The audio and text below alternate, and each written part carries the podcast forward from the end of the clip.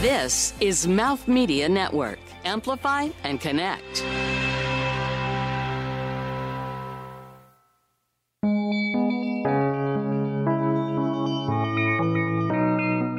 There's a through line of Jewish food that is a, a through line of the holidays, a through line of family, a through line of just why you're making the food in the first place.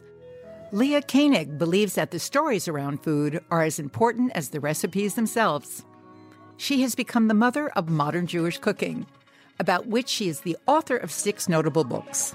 Her most recent, The Jewish Cookbook, features more than 400 recipes from around the world, each connected to a fascinating story. Leah is a culinary scholar thanks to her education in environmental studies and religion. And Leah believes that the power of food is ultimately about how it allows a moment of connection between cultures. Coming up, you'll hear wonderful recipes such as spinach walnut pate and the importance of chicken rendered schmaltz and what makes chicken soup great. This is Leah's story. In the vast culinary landscape we share, we are all carving out a place for ourselves. Each of us, in our own way, is a one woman kitchen. I'm Rozanne Gold, and welcome to my kitchen.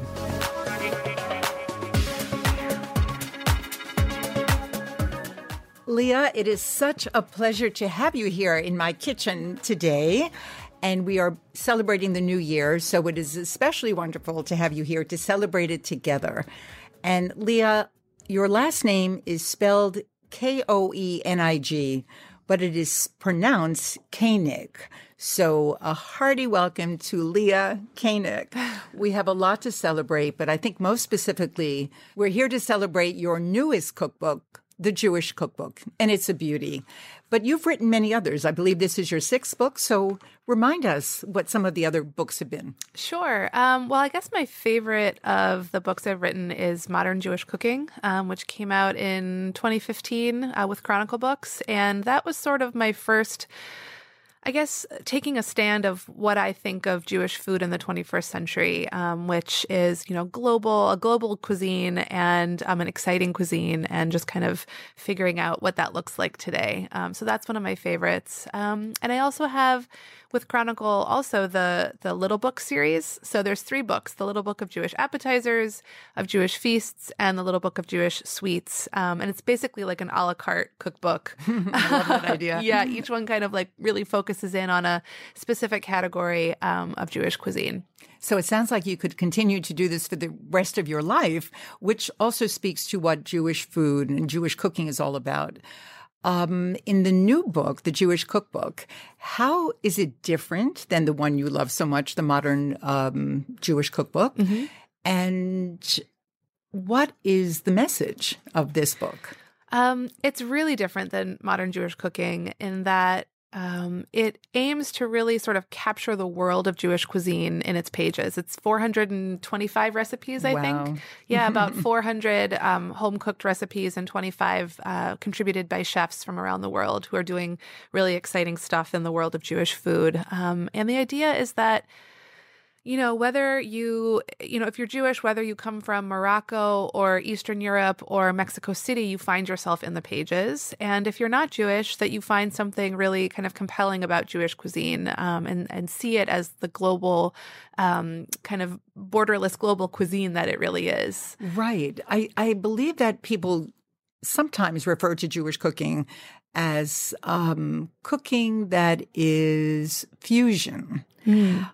And I don't know if that's the right word for it. What do you think? What do you like to call it? I, I came up with a word I'm going to share with you in a Oh, minute. I'm so but I'm really curious. curious. Yeah, I'm Yeah. curious about your thoughts about this idea of You know, Jewish cooking being fusion cooking. I think of it less as fusion and more as I think of Jews as sort of um, transmitters and adapters of cuisine. Um, they're not really creators of cuisine, except for a few dishes that are just absolutely things like um, haroset, which is you know the, a dish eaten on Passover. It's a mix of you know nuts and fruits, and it's meant to sort of represent something very specific. Like that is a dish that is specific to Jewish cuisine. Um, but throughout history, Jews have um, cooked and eaten the foods of their neighbors and found ways to adapt those dishes for the kosher laws, for the Jewish holidays, for the prohibitions that um, that uh, come with Shabbat and things like that. So um, it's really only when Jews have moved to other places, which has happened countless times and continues to happen uh, throughout history, that certain foods have become associated with Jewish cuisine. Um, so that that to me is is what's really interesting. And the other piece of it is wherever Jews go, they bring their foods with them, and then they incorporate the um, ingredients that they find there. Like if you, if I could share one example, um, in Mexico City right now, there's I think something like fifty thousand Jews with uh, Ashkenazi Eastern European backgrounds, mm-hmm. and you know they're making matzo ball soup, they're making babka, they're making a lot of the traditional dishes of Eastern Europe. But you're seeing them in you know second and third generation now add chilies and add um, diced avocado and uh, cilantro and white onion to the top of their matzo ball soup the way that you would serve a mexican soup. So you're starting to see it's not really fusion. It's more um, an ad- adaptation. I love this. Yeah. I wish everyone could see my face. I'm sitting here with my mouth wide open thinking about what that would look like about I really needed some chilies in my chicken soup this oh my gosh. this week. A chipotle pepper in a chicken soup, it adds this like smoky depth to it. It's it's mind blowing. It's and the idea of chopped avocado and onion and a little t- tomato on top of that really sounds so wonderful. Because honestly, my chicken soup this year, for some reason, it was really bland. Oh no! And I wanted to ask you: Do you have a secret? What what do, ingredient do you add to make yours really vibrant? And even in terms of the color, I know sometimes uh, doing onion skins lots mm-hmm. of onion skins mm-hmm. can impart a beautiful color. Um, you can add a little turmeric, which I've done, but that does add a little bit of bitterness. So, do you have a little secret? Yeah, making great chicken soup. I like to add two different things to chicken soup. Um, one is a little sweet potato, which does give it a little bit of a golden color, and wow. you you strain it out. So it does the same thing a carrot does, but um, there I think the beta carotene actually in sweet potato is darker or stronger, and it imparts a little golden golden flavor. Uh, is that color. original? To you. I've I think it's brilliant. Never seen it elsewhere. Yeah, I don't me know. Too. I don't know. is anything is anything original? I don't know. Yes, I believe some things are. um, and the other thing I like to add, not usually both in the same soup pot, but I like to add fennel instead of parsnip mm. because it has that kind of mellow, sweet flavor that gives it a little something a little something extra. Oh, it's funny. I thought you were going to say fennel instead of celery because celery is so particular and not everyone I understand loves it. It feels like such an old fashioned flavor in the way that green pepper does. Do you remember every recipe 30 years ago or when our mothers cooked had green pepper, green right. bell pepper? Right. It just it was, had a taste. It was the so era familiar. of cantaloupe and um, cottage cheese. We also True. had the green bell pepper. Yeah, no, I, I love celery. And to me, it's not chicken soup without celery. So I, I swap out the parsnip for So so interesting. Yeah. Um, so you mentioned a word before getting back to what Jewish food is. You used the word borderless, and mm. I like that a lot. But I started thinking about Jewish food really being a wandering cuisine, and it really follows the footsteps of. Um, people who are happen to be Jewish but live everywhere and and travel. But since it's the new year, it's 2019 or it's 5780 right? 5,780. What a year. And I'm thinking, I wonder what people ate back then. Any thoughts? In 5780? Yeah. I mean, in, in, in 50, kind of a crazy. You mean in zero? I guess. Um, I mean, it's when human beings started eating. They were hunter and gatherers, and at some point they applied fire and cooking was born. Yeah, I don't really know. Yeah. I mean, I imagine a lot of nuts and seeds and berries and um, things that could be, you know, game that I, I don't really know. kind, of an, kind of an interesting idea. Yeah, it is. But going from 5780 to the year you were born. Um, I mean, one thing about this show is that I'm so interested in everyone's stories, yeah. and it, we follow kind of a past, present, and future. So, Leah, where were you brought up? What are some of the tastes and memories of your childhood? Because I think many people listening really want to do what you do, which is oh. to go around the world and write about food and put it together in a kind of more intellectual way because at this point I see you as really a culinary scholar. Your research Oh, is, you. is awesome. Thank you. The stories that go with your recipes are every bit as interesting as the recipe Oh, themselves. that's a huge compliment. Thank you. Yeah. Um, this is not my quote, but uh, a friend of mine says, "Food without stories is just calories," and, I, and I really think that's true. like you can't, you can enjoy a dish without knowing its story, but you enjoy it so much more with. Um, so, let's hear your story. yeah. So I was born uh, in Chicago in the 19 early 1980s and um, my my upbringing was um, you know, we were we were Jewish, uh, but you know, kind of not super practicing. So we would uh, actually go to Yom Kippur services and then go out to the the very non kosher Jewish delicatessen afterwards for corned beef sandwiches. So that was that was kind That's of not the we- typical breakfast, no, is it? no, and it was definitely not during breakfast time. Um, but my my mother was um, and continues to be an amazing cook. Uh, she, you know, I grew up in the time of Lunchables and Mm-hmm. you know Pop Tarts and things, and and she was really not as you know we were allowed to have some of that stuff, but she used fresh vegetables. She stopped. She shopped at a farmer's market, Mm. um, which wasn't as as popular to do as it is now back then. Um, we never had fake maple syrup on the table. You know, we always had real maple syrup. Yeah. And, you know, she wasn't snobby about it, but she really like valued quality ingredients. So Mm. I was actually a surprisingly picky child. Um, like buttered noodles only for a long time picky. Like Mhm. kind of it's embarrassing to White admit. food. White food, yes. Um, but I still, even though I wasn't eating everything that was on the table, I was absorbing um, the idea that like food is important and that um, the ingredients and the building blocks behind food are important. Um, And are there some tastes or smells that you remember that really evoke your childhood kitchen? Yeah, well, in terms of um, Jewish cuisine, I mean, she she made all sorts of kind of midwestern cuisine, ch- uh, chicken pot pie and pepper steak, and kind of whatever you know people were sort of eating and pulling out of magazines back then. Um, but what I remember from Jewish holidays were a few things. One was her brisket, which was always super juicy and you know never dry and kind of like always fork tender and just really delicious. Um, I also remember every year she made applesauce, um, which doesn't sound all that exciting, but she started with red apples. She never peeled them. So the, you know, the finished product had this sort of rosy glow to it that was really beautiful.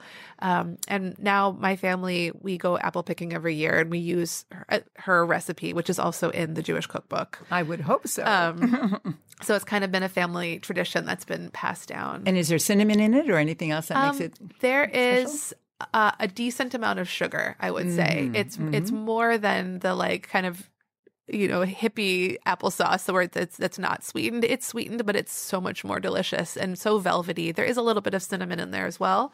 And the um, velvety, it's very interesting you should say that because it's really a recipe that has two two or three ingredients at, at the most, but it's such an interesting texture thing. And I had some the other night and I just remarked on how delicious it was. And I think it's this velvety texture you're talking about, which comes from a food mill. Yep. Do you use a food mill? She did sometimes, I think, but we also used um she had a pretty solid food processor, but I think the velvety also came from the the skins that had the like maybe extra um, pectin or something in them, but it gave it a richer a richer texture. So the uh, skins were pureed. Yes. Ah, Yes. okay. So interesting. But you could not detect that there were actually skins in there. There weren't pieces of it. It's it's magic. It's it's the most delicious applesauce I've ever had.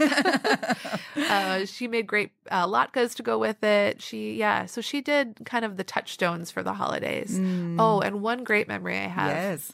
I have My- a feeling you have many.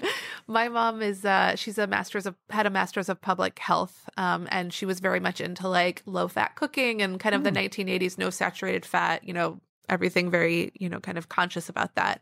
But her one exception was on Passover every year, she would render her own chicken schmaltz, Mm. um, which she swore you could not make proper matzo balls without chicken, you know, rendered chicken schmaltz. She's probably right. Yeah, I mean, I, I often use vegetable oil, but there was something special about the schmaltz. So I remember I would open the fridge, and for the week of Passover, there would be this like cloudy jar of chicken fat in the fridge, and I would just be like, "What is going on?" But you know, she was onto something. And do you do that now? Um, I do render, yeah, chicken t- chicken schmaltz. Because I noticed there's a recipe. Again, some of your recipes are so simple, and some are really complicated, mm-hmm. and, and we'll want to hear about uh, the recipes that are complicated but really worth it. Yeah. Right? Uh, but I there's one I'm just dying to make since uh, I've been looking through your book. It's just so fabulous. But this uh, grated black radish, grated onion, and chicken schmaltz. Yes. Salt and pepper. Yes. Right? This yes. sounds so delicious. It is amazing. Is this a typically Jewish dish? Yeah, it's an Eastern European dish. Um, I, I, call it sort of uh, like Ashkenazi grandpa food. Um, you know, I actually just bought some black radishes because I saw them at the farmer's market, and this mm. is sort of mm. the perfect season to make it. Right. Um, but it's such a simple mix. It's literally radishes, salt, and chicken fat, or you can use vegetable oil if you if you prefer. Um, it doesn't have quite the same flavor, but it's still pretty good. And you spread it on dark bread. You mm. can mix mm. it with um, egg salad or chopped liver. It was often how it was eaten, and it's just um, has this sort of like zesty, uh, rich flavor while being so so simple to make. Um, and peppery because yeah. the radish has a very kind of yes. Um, peppery yes. taste. Leah, did you have any idea that you wanted to be in the food world or write cookbooks or be a culinary scholar? Not at all. Not at all. No, I was actually not particularly interested in cooking as a kid. Uh, my mom, it was also very much her domain, the kitchen, and I was just sort of happy to let her do it and, you know, not spill flour all over her counters or whatever. But it was really in, um, in college. I went to uh, college at Middlebury in Vermont, mm-hmm. and I mm-hmm. lived in a sort of a hippie co-op, an environmental studies house, and so was, was that your major? Uh, environmental studies mm-hmm. and religion were my majors. And religion, yeah, okay. yeah. So um, we we lived with seventeen roommates, and we cooked dinner for ourselves every night, and we kind of rotated who was doing the dishes and who was cooking, and it was really during those years that I first really like the love of cooking kind of um, took hold. I remember mm. doing a lot mm. of stuff from the Moosewood cookbooks and, you know, kind of the old school like millet loaves and baking bread for the first time and making cookies. And just, it was really like a very uh, important time for me mm. as a mm. as a budding cook. Even though a lot of the stuff I made, I probably wouldn't want to eat now. and did you know that you it was possible to actually follow a career in the food world? I mean, so Who that inspired you? Yeah. How did you even know what to do, where yeah. to go, how to get started? Well, so you know, I studied environmental studies and religion and in college, and then right after school, I got a job with an organization called Hazon, um, yes. which is a Jewish environmental organization. So ah, there's the connection. I joke that I'm the only person who actually used both of my majors for my liberal arts degree, and, and very disparate ones. Yeah. In fact, I wanted to ask you what is the connection there, but I can see it. Yeah, yeah. yeah. So you know, I did a lot of work with um, farming and agriculture and sort of you know Jewish traditions take on those things um, because you know if you go way back, maybe not to the year zero, but way back, Jews were farmers. They tilled the land. Um, and there's a whole set of, of Jewish laws around farming and around agriculture. So, mm. you know, we, we did like a CSA program and we would partner with synagogues or JCCs to be like the drop off sites for the, for the farmers produce. And then would do like ed- educational um, activities like around uh, Jews and food and farming. Um, mm. Um, so it was all very like it sounds very niche now, but it was like literally like I lived and breathed that stuff um, mm. during that mm. time. Um, and when I decided that, you know, I kind of wanted to shift away from the nonprofit world and start writing full time, um, that was just where my my passion was: food, farming, Jewish life, uh, the holidays, and it kind of just like flowed from there. So beautiful. Yeah. So in the last really seven or eight years, um, you've really made a name for yourself, and you really have you. carved out this uh, this beautiful niche. And I really love this notion of food and and spirituality, and now, of course, environment too. In your book, you had the foreword written by Julia Turshen, who is certainly someone who puts puts that all together as well. And she's For a real sure. social activist, and I think she's got a real spiritual vibe about her too.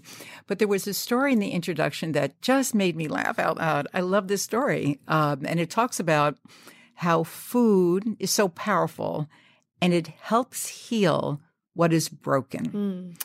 And uh, that was really my, my takeaway. And her story was so funny that her grandmother um, I guess, lived in some building somewhere, and she noticed a couple of young kids running down the street with her television. All right. they had stolen her television. oh my gosh. And what did she do? She said, Are you guys hungry? Hmm. Let me feed you. Wow. Yeah. Leah, do you have a story like that? It's less about healing and more about connection. Um, but it's a similar it's a similar idea. Should I share it now or when we come back? I think when we come back. Okay. Thanks so much. Great. Sure. Darkness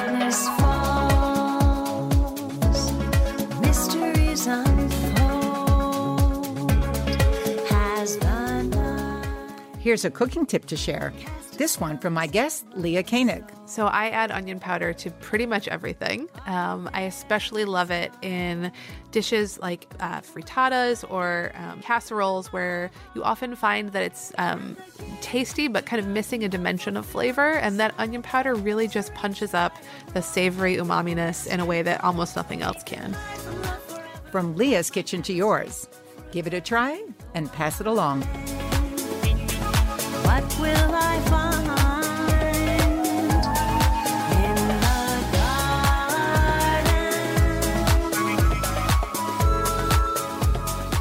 Leah Koenig, tell me your story. So it's less a story about healing, but it is one about making connections. And it's actually for me a big part of of why I wrote this this most recent book, the Jewish Cookbook.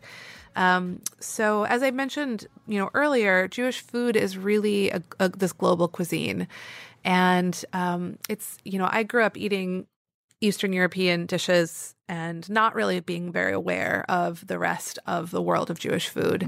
Um, but I was working on a story once, this was probably six or seven years ago, about Ethiopian Jewish food, which a lot of people don't even know is a thing. Right. Um, And are those the Falasha Jews? Yes, Ethiopian yeah. Jews. Okay. So yes, so the the Jews of Ethiopia lived kind of separately from the rest of the Jewish world for a long time, and then you know in this 80s and 90s um, were literally airlifted to most of them to Israel, um, where the community now is today.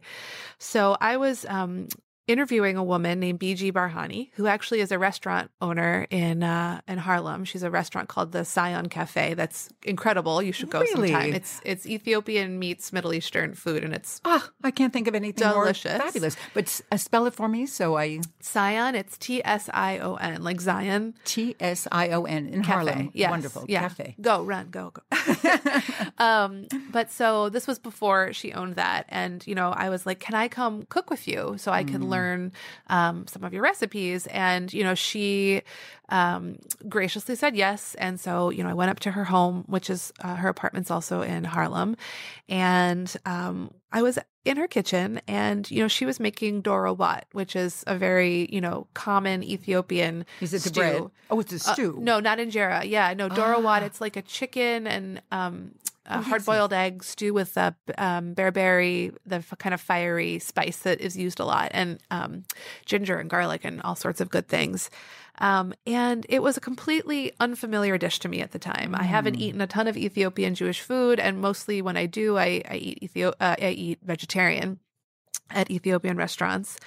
And um, so it was completely unfamiliar to me. And I was just like, what is going on? And then, you know, but capturing it and really kind of the, the curiosity, I was asking her all these questions about like the giant jar of berbere that her mom sends her from Israel because she can't find it here. Uh, so she like brings it with her and uses it. Uh, And Leah, is that a spice mixture or a spice? Yes, it's a spice mixture. It's a lot of chilies and a bunch. It's a very complex spice mixture, but the focus is the chilies. It's it's hot.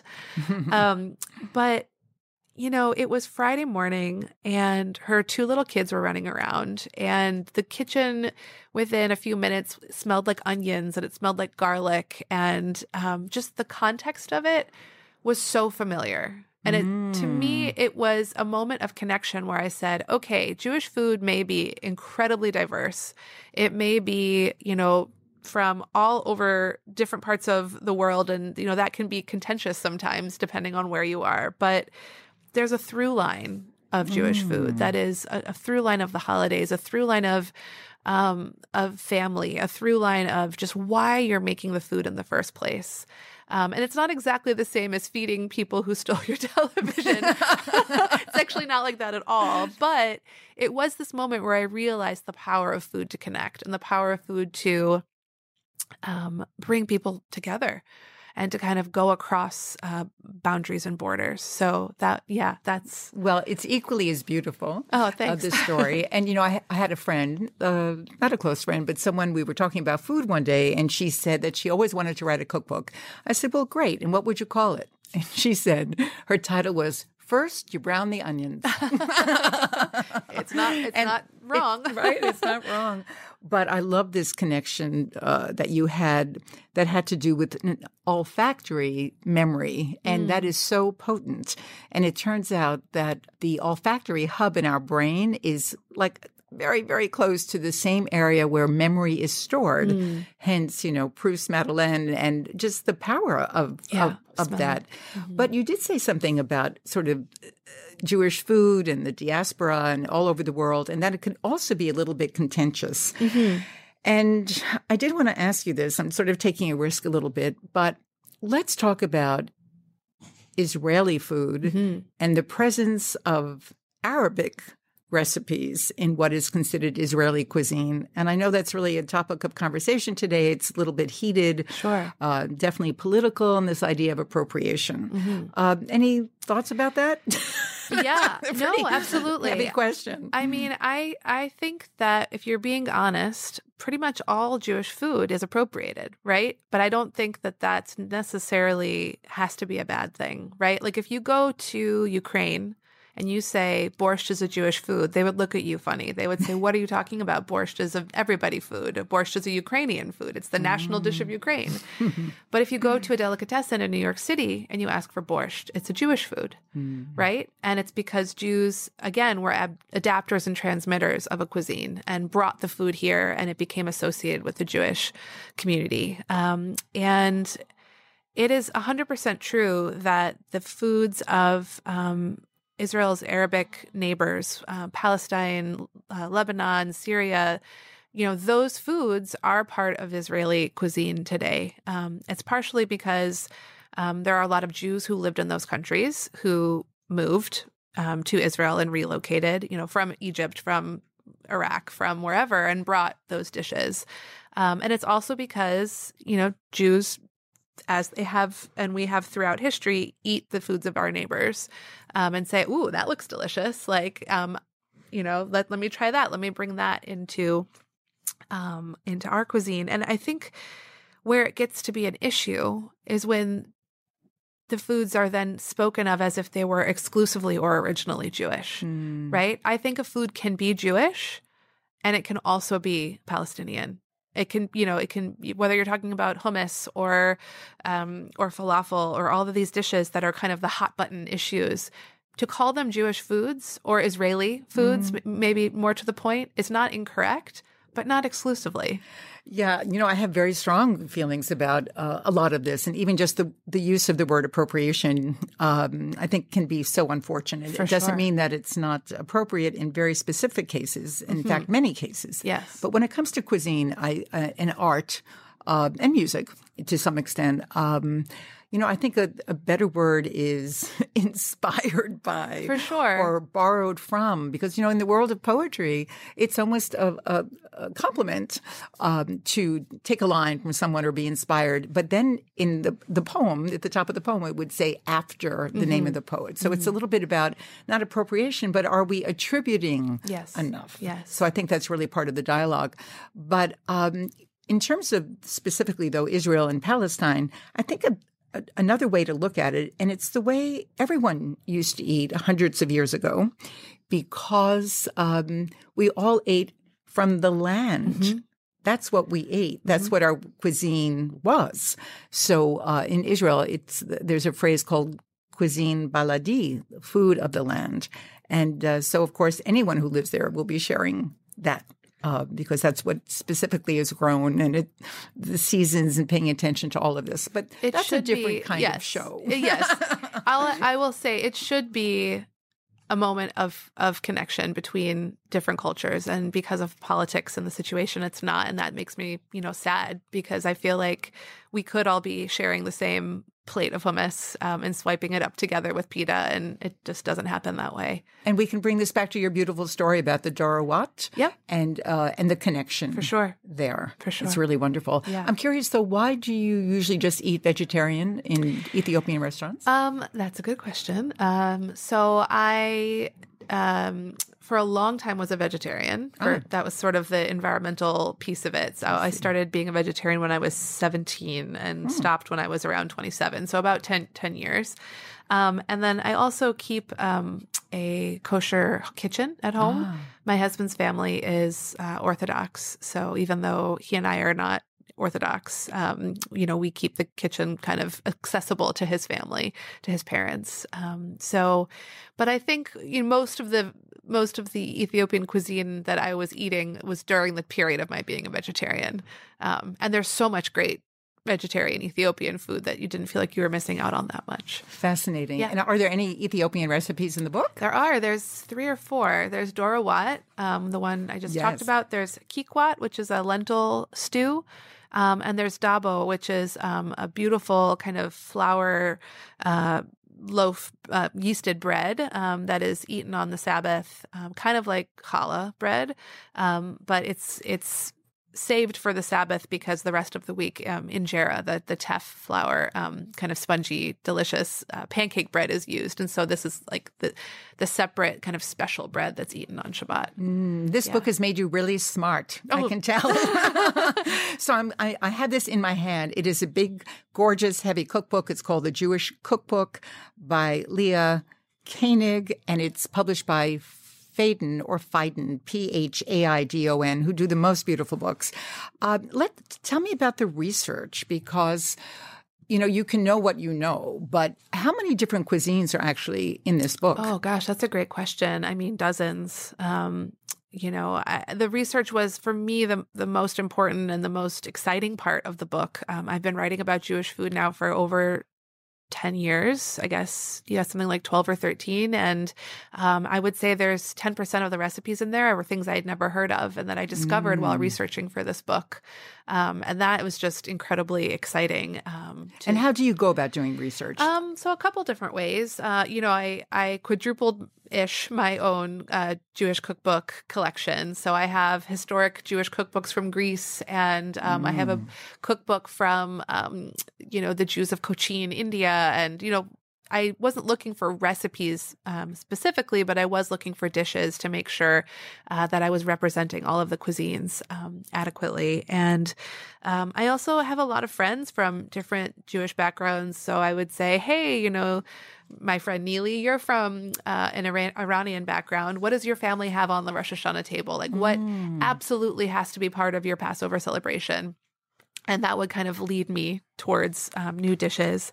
Um, and then I also cooked with a lot of people, like Beejhy Barhany that I mentioned before. You know, I cooked with a Syrian Jewish woman and a Moroccan Jewish woman and someone from Greece. And, you know, I just um, learned the most amazing, not just recipes, but also techniques that I try really hard to um, replicate in uh, in the writing. So I think that's what uh, astonished me so much. You know, I, I like to cook, but I don't like to cook everything. But you have offered everything in this book, and I know you're such a fastidious recipe tester. You know, from soup to nuts, and and, and um, one recipe I saw something called caught my eye. Uh, Bazargan, bazargan. It is a dish made out of bulgur, which is sort of like, is it like a tabbouleh but made out of? Yeah, it's a similar. Made- yeah. it's a similar dish to tabbouleh in that it's a bulgur-based um, cold salad, but um, it uses. But it was uh, different. yeah, it uses tamarind paste in the dressing, so it has this great kind of. It's a Syrian dish, so it also has a little bit of allspice in it, which is a very common um, Syrian uh, spice. But it has this sort of like tangy. Sour uh, bright flavor that is a little bit different than tabbouleh um, it's I really can't wait it's to make good. that. And then there was also a, a fried fish with a cilantro garlic sauce that I thought looked so good. Yeah. And and a spinach walnut pate that looked fantastic. Yeah. What are some of your favorite recipes in this book?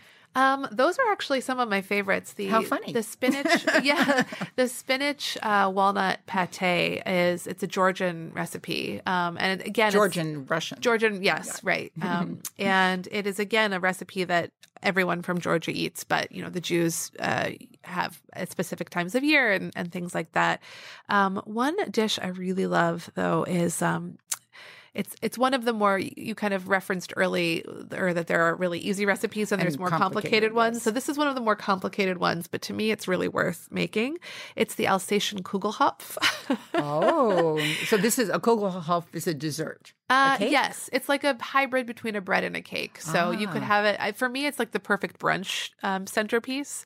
Uh, but it's basically like um, a very buttery b- bread um, that has uh, dried fruits and nuts, and it's baked in this like really kind of um, special Bundt pan called a Kugelhopf pan. Ah. Um, I would argue that you you have to spend the, the twenty bucks on Amazon to get the pan because otherwise it's just not it's just not the same. Um, but I'll It's kind of decorated, right, or It- very dimpled, and it it, has some height to it. It has and, height, uh, right? It almost looks like a cathedral a little bit. A cathedral. Yeah, Very I mean, I don't know. That's not so Jewish, it. but It's beautiful. um, or maybe a mountaintop. Maybe that's more to the point, being that it's from Alsace. Mm. Yes. So, but Alsace is really the the birthplace of Ashkenazi Jewish cuisine. A lot of people don't realize that. I had no idea. The kind of where Germany and France meet is where Ashkenazi cuisine began, and then it spread to other parts of Central and Eastern Europe. Um, so, I just love that that dish is really delicious and also kind of opens your mind to like, oh, Eastern European. I mean, Ashkenazi cuisine. It's not all from Eastern Europe. Yeah, so I love that one. fascinating. And Yeah. and what makes it complicated? Is it yeast based? I'm I'm always a little nervous about doing anything with yeast. Yeah, no, it, well, so it is a, a yeast um, bread, so you have to let it rise, but it's really the amount of butter in there. You end up with a very sticky dough, you and you you have this impulse to add more flour to it, and you shouldn't because Resist this impulse. Yeah, resist. I actually say it. I think in the book, like it's going to feel too wet and too sticky, and just go with it because um, it will bake up so tender if you kind of let it uh, be sticky, and you just have to sort of be in charge of the dough and put it in the pan. but this level of care and detail, you know, you put in every single one of these 400 plus recipes. And how long did it take you to write Um, the I had- Jewish cookbook? I had uh, two years to do Two the years. manuscript. I, you know, I could have stretched it out much longer, but I, I did the best I could in two Yeah, years. I'm, I'm thinking, you know, with saying these three words, the Jewish cookbook, where does the emphasis go? Is it on cookbook? Is it on Jewish? No, I think it is the word the Jewish cookbook. It is the Jewish cookbook. And and with that in mind, I'm wondering, you may not be able to answer this, but what percentage of the recipes in here would fall into sort of Eastern European Ashkenazi as opposed to Middle Eastern? Um, I don't know exact percentages, Mm-hmm. but um, I definitely tried to have a pretty even mix between Ashkenazi, um, Sephardi, which you know the the foods of um, the Iberian Peninsula, so Spain and Portugal, that then moved everywhere after the Inquisition. So that yeah, and then uh, the the Middle Eastern kind of Mizrahi um, Jewish cuisine, and then the outlier communities: Ethiopia, India, um, Georgia, places um, you know uh, Azerbaijan, like places that Jews live and cook that don't really fall neatly into those three categories. And what about Yemen and the condiment of the moment, shrug, Shrug, which I yeah. really can't pronounce, but you have a. um, I do have a recipe for it. Um, I love it. It's you know cilantro and uh, uh, coriander and chilies, and it's really it's really delicious. Um, yeah, It's so funny the way these things take hold, right? But it, It really is, is. the, the the you know the little condiment of the moment, as I said, very Like trendy. fiery, fiery pesto. Fiery pesto is a great way to put it. Leah, thank you. And when we come back, I want to hear about your legacy recipe, about your children, and what's most meaningful to you right now. And the gate to the garden of fulfilled desire is reached by a road Follow me on Instagram at Rozanne Gold and check out everything I'm up to on my website at rozannegold.com. Leah, before we hear your legacy recipe and a little bit about your children and what's important to you now, uh, I, my producer always loves to ask this question Is there anything we should know about you that most people don't know? We sort of talked about it before, but the the amount of um, picky that I was, I really truly was a very picky picky eater um, to the point where I did not eat pizza until I was 15 because I didn't like tomatoes or melted cheese. Wow. Um, so there, so there really was a moment for me of uh, of sort of developing as an eater that uh, I feel like a lot of people who are cooking, people who love to cook, it's it's from when they were children, and for me, it really wasn't. That's fascinating, Yeah. actually. Yeah. Thank you for that. Because Sure. I think we just assume, uh, in a way, that people who Are born with a palate. Are yeah. born- that's Yeah. right. No, some people develop it later. okay, a late bloomer. That's Yes. what we need to know Yeah. about you. Okay, so we always talk about uh, a legacy recipe, and it means different things to different people. But, you know, someday your son or daughter may be on a show having the same conversation about the smells and uh, you know, their childhood kitchen. Um, so that could be a recipe, a legacy recipe. But what what comes to mind for you? Um, I really think for me it would have to be brisket. Um, you know, I, I think I mentioned earlier brisket was a, a dish that my mother made that was very important to me. But um, the dish that people email me about the most, or that I get the most sort of um, you know instant message messages about, is, is are my brisket recipes, and I have a few at this point because I have uh, I think three different cookbooks that have brisket recipes in them, and they're all a little different. Um, but I really I really strive to make brisket not just juicy, but also deeply flavorful and to think about it as like any other braised meat where you want to have a little acid, a little sweetness, a little um, umami, a lot of umami, actually, multiple layers of it. Wow. So where does the umami come from? Um, well, I mean, the meat itself certainly True. provides a lot of it, but I love putting onion powder in uh, brisket, and I think onion powder gets a really bad rap because people think I'm talking about Lipton's onion soup mix, which I'm not. I'm talking about pure, unadulterated, ground up, dehydrated onion, and it really you can add all the fresh onions you want to brisket, um, and having that little half teaspoon or teaspoon of onion powder makes all the difference. So that's an amazing cooking tip. By Oh, the way. there you go. And it's so funny you should mention that. Right, right before the show, I was reading this month's um, Food and Wine magazine and looked at a recipe for some of the hot new chefs in France. Yeah. And what they were cooking up, and it really looked interesting and good and a little eclectic. And in the ingredient list, I saw onion powder, Oh, and. I said to myself, even a year or two ago. There's no way an editor at Food and Wine magazine would allow that to be. But I think that's really changing Yeah. because it's real. It's a real thing. Yeah. I wrote a whole article about people need to get over their snobbishness with onion powder. um, My mother put it in everything too, so I love that. But t- tell me about the, uh, n- and now I'm so curious about all of your brisket Yeah. recipes. I want to know everything. But what is the one that is the most outstanding for you? well, so the one that I love the most is um, is based off of a dish that my husband and I had when we were um, honeymooning in Rome. Uh, we had dinner at um, a Shabbat dinner at the sort of one of the top kosher caterers in Rome. It was a friend of a friend of a friend type of a situation, and I was vegetarian at the time. We show up at his house, and the table is covered in meat dishes, with like maybe one little um, dish of polenta on the side, just as like an afterthought. And I looked at my husband and I said, if the phrase when in Rome ever applies, it's going to be tonight. And I'm going to put my vegetarianism aside and I'm going to eat everything on the table. And I did. And the, the standout dish was um, something called stracotto, which is basically Italian. Uh, it's an Italian pot roast or you know brisket. Um, the dish is in the book, and it is it's brisket or pot roast, but it's um, has red wine, uh, like lots of kind of very not Manischewitz, like Burgundy, like a deep red wine. Maybe a Chianti. yeah, sure. Why not? Barolo. Uh, Absolutely. Um, and lots of onions and garlic um, and uh, arom- other aromatics. And it was just the most outstanding dish I've ever had. So I have um, a variation in modern Jewish cooking that is a red wine and honey brisket. Um, and literally every year, someone is like, "I made this brisket for the and for the first time, and like my family will never let me make another brisket."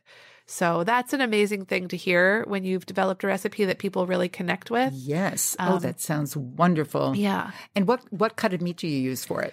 Um, I often uh use first cut brisket. I some people swear by second cut because it's fattier, but first cut's less expensive. And honestly, when you're cooking it that low and slow, you get to the same place anyway. and Um, do you do it on top of the stove or in the oven? uh, I do it in the oven. It sounds so delicious. So the red wine and honey brisket, Brisket. would be your legacy recipe. I think so. Yeah, I can Yeah. see why. Yeah. You know, I'm thinking um, that this has to be a Jewish Italian dish because you mentioned, and our friend Arthur Schwartz taught me this. I know he's your very dear friend too. Um, that Italians don't put onions and garlic in the same dish. So I'm thinking the fact that this recipe has both, maybe really feels like it has Jewish roots as opposed to sort Oh, of Italian roots, which is which is kind of interesting. Leah, you were a picky eater as a child, and you have two very young children. Your son is five, and your mm-hmm. daughter is six months old. Yes, just um, starting to eat a little bit. Wow. So what what do you make for them? What are some of your um, family your go to family recipes yes. now? So I um I cook for them as much as they will let me. I mean, my daughter's still very young. My son is also in a picky phase. So he loves, you know, plain salmon and he loves, you know, chicken, but he doesn't want any sauce on it. So Mm-hmm. I do a lot of uh, dishes. Like last night, I made shawarma, chicken shawarma for Did myself you? and my husband. And I'll pull a little of the chicken aside and kind of like just make that plain for him. Without So- the spices. Yes, um, but I did get him to eat uh, the sweet potato latkes that are in the the Jewish cookbook when I was testing them, um, and he actually dipped them in maple syrup because we called them pancakes. and you use real maple maple oh, syrup of course like we mother, use real maple syrup, absolutely. So he, I, he will get there, um, but it is just a joy to be able to feed them and to to see little bits of budding curiosity starting. Mm, Those sound delicious too, and that may become yet another legacy recipe: Maybe the so. sweet potato latkes that your son ate when he was five years old. Leah, I think um, you know so many people want to do what you're doing and become food writers and recipe testers and and um, really kind of food scholars. Mm. Do you have any advice for people getting started? Yeah, I mean, it's not an easy career to break into, as I think anybody who doesn't knows. And a lot of us kind of fell into it without even realizing that we were falling into it. Um, but I would just say, you know, don't be afraid to almost pigeonhole yourself, right? Like when I first started writing, I didn't want to be a Jewish food writer. I, I didn't think I would be serious enough if I was only writing about Jewish food. But the more I did it, the more I really realized um, a that there's just so much there's such there's an entire world to discover through it um, and b it's what i was passionate about and the more i sort of leaned into that the the more success i started to have because i think i took deeper pride in the work that i was doing and i i took it really seriously and then eventually like you know editors start to see that you're taking it seriously and you start to become the the person they go to for that uh, whatever so whatever your passion is, it doesn't have to be Jewish cuisine, but whatever it is, really figure figure out what it is, um, and go and go for it. That's actually wonderful advice, and maybe even a, a little counterintuitive. I was going to ask you whether it was a bit of a problem to be so specific. Um, but I believe, did uh, Phaidon, the publisher, come to you to do this book? In fact, yeah, they did. So there you go. In a very short period of time, you know, you really did create this niche for yourself. And the book is so beautiful. And I know that one of your readers um, was very excited that there were two ribbon placeholders in the book. I that. I thought that was a great detail. that was really sweet. Yeah, it's a be- it, they Phaidon did a beautiful job for sure. And I wish you so much love and luck Oh, on your thank tour as you. you go forward. And I know you're having a trip to Poland also to be part of this and celebrate the publication of the Jewish cookbook. um, Leah, I ask all of my guests this question What does one woman kitchen mean to you? Oh, I well, I would hope that um, one woman kitchen would be a place where anybody, whether they're a man or woman, can can honor the work that women do in the kitchen, um, and can really realize that um, food is deeply women's work in a way not not exclusively but throughout history women have nurtured women have um, become scholars women have um, taken care of others in the kitchen um, and i really think that that is not something to be scoffed at it's something to deeply celebrate so Mm, Yeah. Thank you so much. It's really beautiful.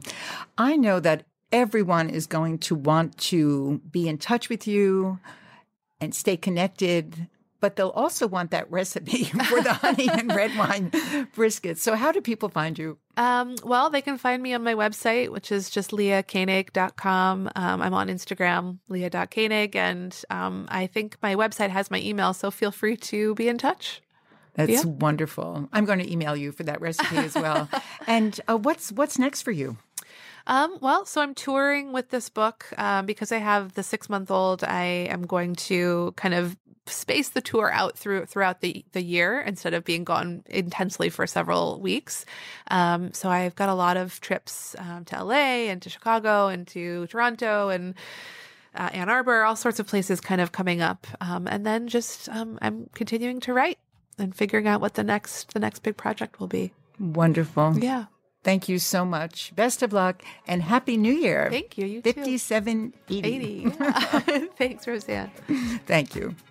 And thanks to all of you for joining me and Leah in my kitchen. I'm Rozanne Gold.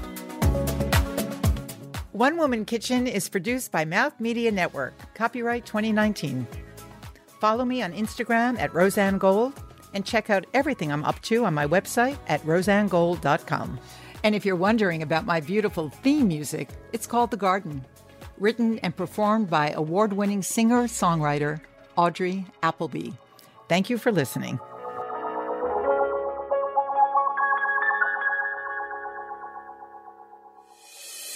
This is Mouth Media Network. Amplify and connect.